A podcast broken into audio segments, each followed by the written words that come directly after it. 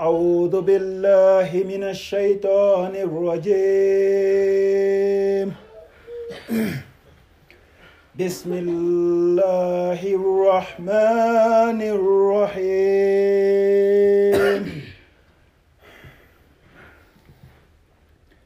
يسبح لله ما في السماوات وما في الأرض له الملك وله الحمد وهو على كل شيء قدير. هو الذي خلقكم فمنكم كافر ومنكم مؤمن. والله بما تعملون بصير. خلق السماوات والأرض بالحق وصوركم فأحسن صوركم وإليه المصير. ذلك بأن حكانت تتيحم رسلهم بالبينات فقالوا فقالوا أبشر يحدوننا فكفروا وتولوا. واستغنى الله والله غني حميد. بسم الله الرحمن الرحيم قل هو الله احد الله الصمد لم يلد ولم يولد ولم يكن له كفوا احد صدق الله العظيم بسم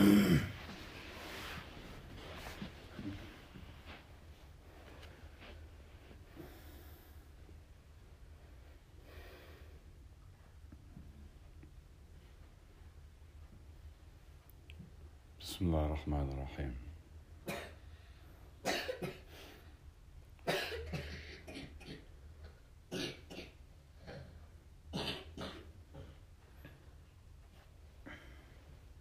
You for a moment to ignore everything going on around you, except for the feeling in your chest.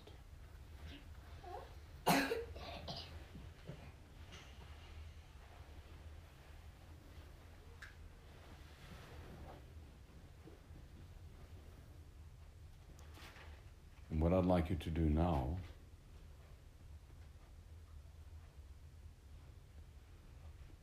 while you're sitting in the silence that you've made possible with your dhikr, to get a feeling the feeling of where your experience or where you're looking is coming from. So what does it feel like behind your eyes? If you put everything that you experience in front of you, where is the one that's doing the experiencing? What you'll find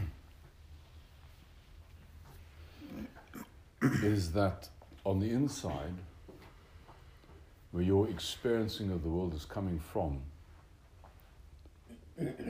can be best described as a great spaciousness, a great velvety,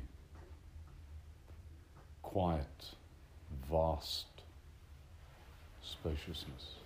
But we don't experience that silence in our day to day world because our attention is dedicated not to where our experience is coming from, not the inside, but our attention is dedicated to the world out there. another way of describing this effect of our attention is that our attention is outwardly gathered because we want things from the world.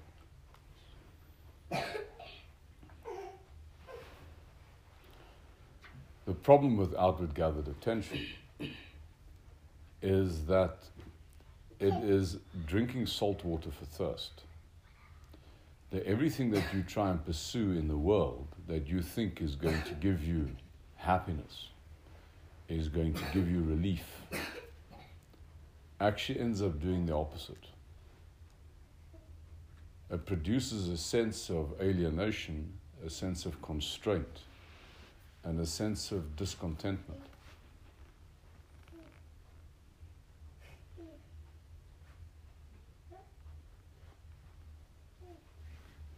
It is as if we are standing on the treasure, but we're looking over the garden wall for the treasure on the other side.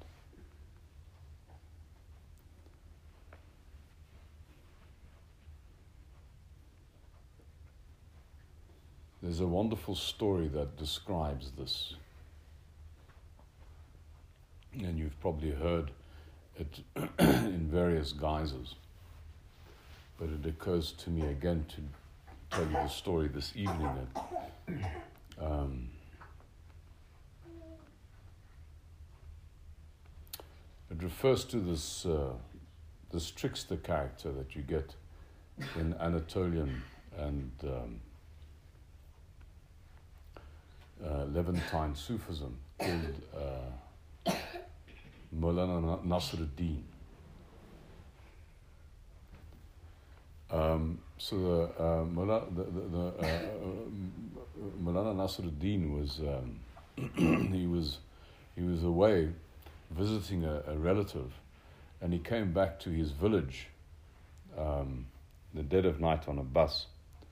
The village was in the middle of Anatolia, up in the mountains somewhere, thick snow. He got off the bus, and the bus drove off, and uh, um, he started walking to his house. Um, and then when he got to his front door, he suddenly erupted in horror, and he was shouting and screaming and, "Oh God, I've lost it! I've lost my ring! I've lost my this." So eventually, he made such a noise, the whole village came out. Uh, they were walking. Said, Mullah, what's the matter? He said, "I've lost, I've lost my ring. I've lost my signet ring. It was a gift to my great great grandfather from Suleiman the Magnificent. This is my precious ring. It's gone. It's gone." Um, and so he makes such a noise that eventually the whole village empties out. And they, they are with the old man trying to find this ring under the street light where the bus stop was. So after an hour of everybody plodding around in the snow, suddenly somebody asked him, you know, well, where actually did you lose this ring? And he points to his front door. And so everybody said, but why are we looking here? He said, idiot, there's a light here. I can see here. I can't see over there.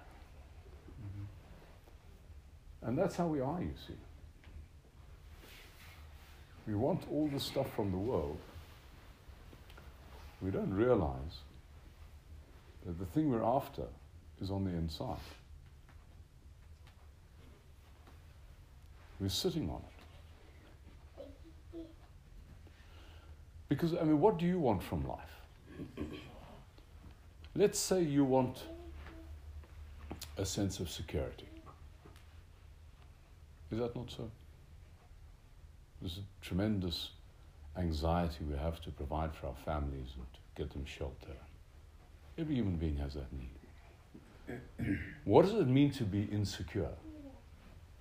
It means that you think you can be assailed, you are vulnerable.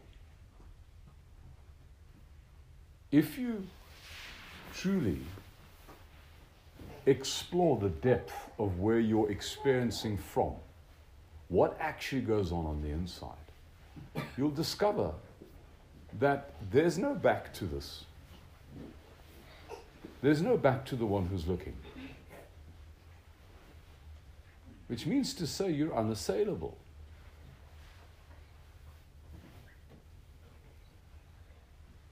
you, you cannot be threatened. If you truly operate from the place that you already occupy, if you take some of your attention and flip it inward to, to get to experience who you really are, who this thing that's looking through your eyes actually is, what this thing is, you'll discover that it's not a person. It doesn't have a name, it's not called uh, Abdul Mutaqabbir. It is just this vast emptiness. How can that thing be threatened? Who can steal up on that thing to, to hurt it? That thing knows no insecurity. But you are insecure because you think that you need to get stuff from the world to make you secure. And so you outwardly gathered, you trying to get into the world to get, and you're escaping the spaciousness on the inside, the silence on the inside.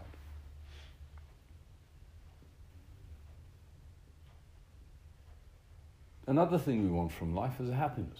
We want fulfillment. Again, if you want if you think there are things in the world that are going to make you happy you must understand you will never be happy because you're vesting your happiness in something you've got not control you've got no control over. But if you discover that the essence of what you're made up of is happiness the stuff of your existence is joy. To be found here that doesn't require um, a car, that doesn't require uh, a comfortable house, that doesn't, it requires nothing. It is unconditionally there. You don't have to get anything to be happy. In fact, it works exactly the other way around. Be happy and you'll get stuff. Because Allah subhanahu wa ta'ala loves who, those who are full. The man whose heart was full, the man whose heart overflows, that the world around that man will confirm this. It is like find me a, a, a truly generous man who's poor. You won't find such a person. A truly generous man, because his being overflows, being overflows with him.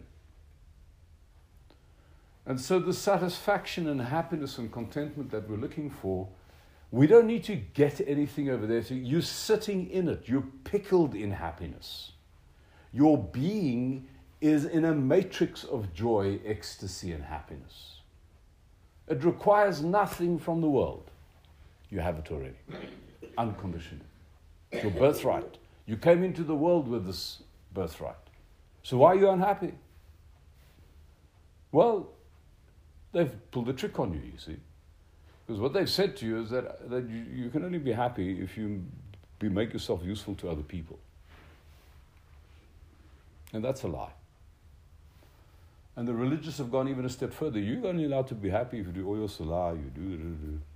That's a lie. That doesn't mean to say you don't do your salah. That means to say, do your salah as a contented man. The, the, this, uh, it, is, it is the difference of this, the, the, the, the worship of a slave and the worship of a free man. The worship of a free man is worshipful, joyous giving. The worship of a slave, that worship gets taken from him. Is there a difference between giving something and having it taken from you? Absolutely, there is.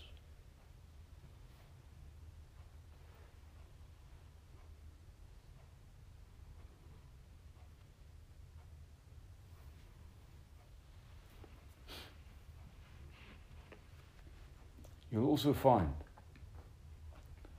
that this spaciousness where your looking comes from, where your attention comes from, is a deeply attractive thing. Once you become inwardly gathered enough to seat yourself in that place of security, in that place of contentment, you're a deeply attractive being to other people. There's nothing more repulsive than a person who's fearful. There's nothing more repulsive than a person who's needy. There's nothing more attractive than a person who doesn't need much and is just fundamentally happy.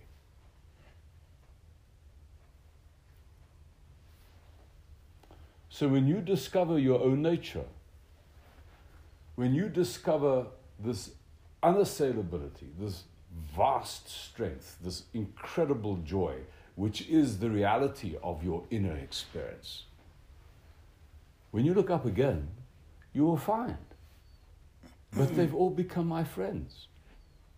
They've all become my allies.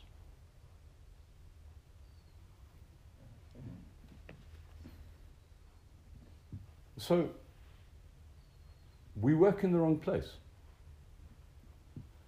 We search for the things that we want from our life in the wrong place. The things that we want from our lives aren't to be found out there. They're to be found in here. We're like Mullah Nasruddin, who's looking for for the, the, the ring in the place where he can see. You see, your inner space is a dark place. It's a place which is, for most of us, a little bit uncharted territory, so we don't go there. Because we can't see there. I can see. The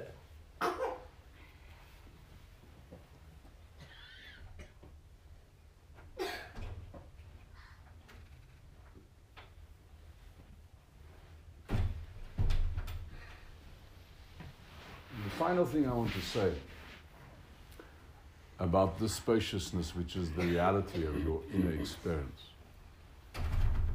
is that spaciousness is the proximity of the Rabb.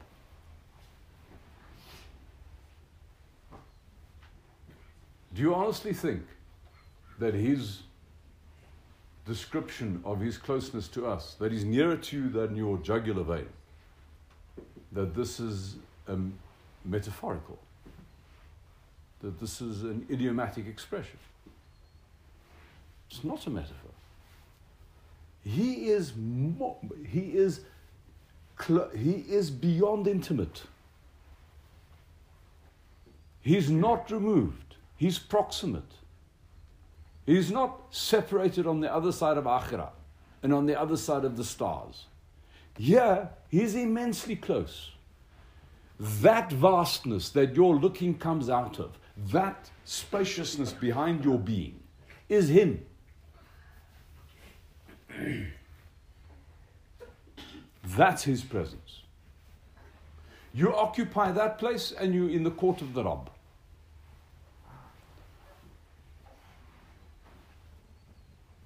And who is the Rabb? He's the one who produces all outcomes. He's the one who provides all blessing and is the one who averts all catastrophe.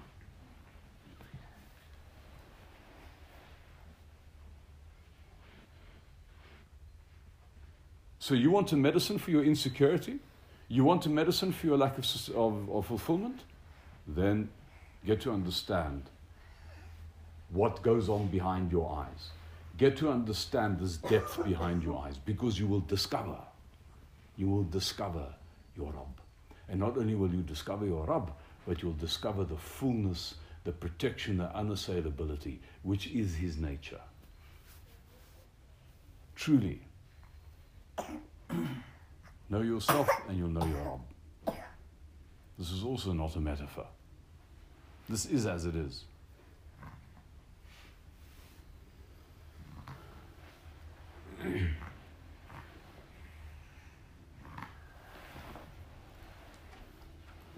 May Allah grant us nearness to Him.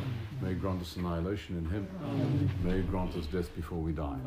إن الله وملائكته يصلوا على النبي يا أيها الذين آمنوا صلوا عليه وسلموا تسليما اللهم صل على سيدنا محمد عبدك ورسولك نبينا وعلى آله وصحبه وسلم تسليما سبحان ربك رب العزة عما يصفون والسلام على المرسلين والحمد لله رب العالمين تقبل الله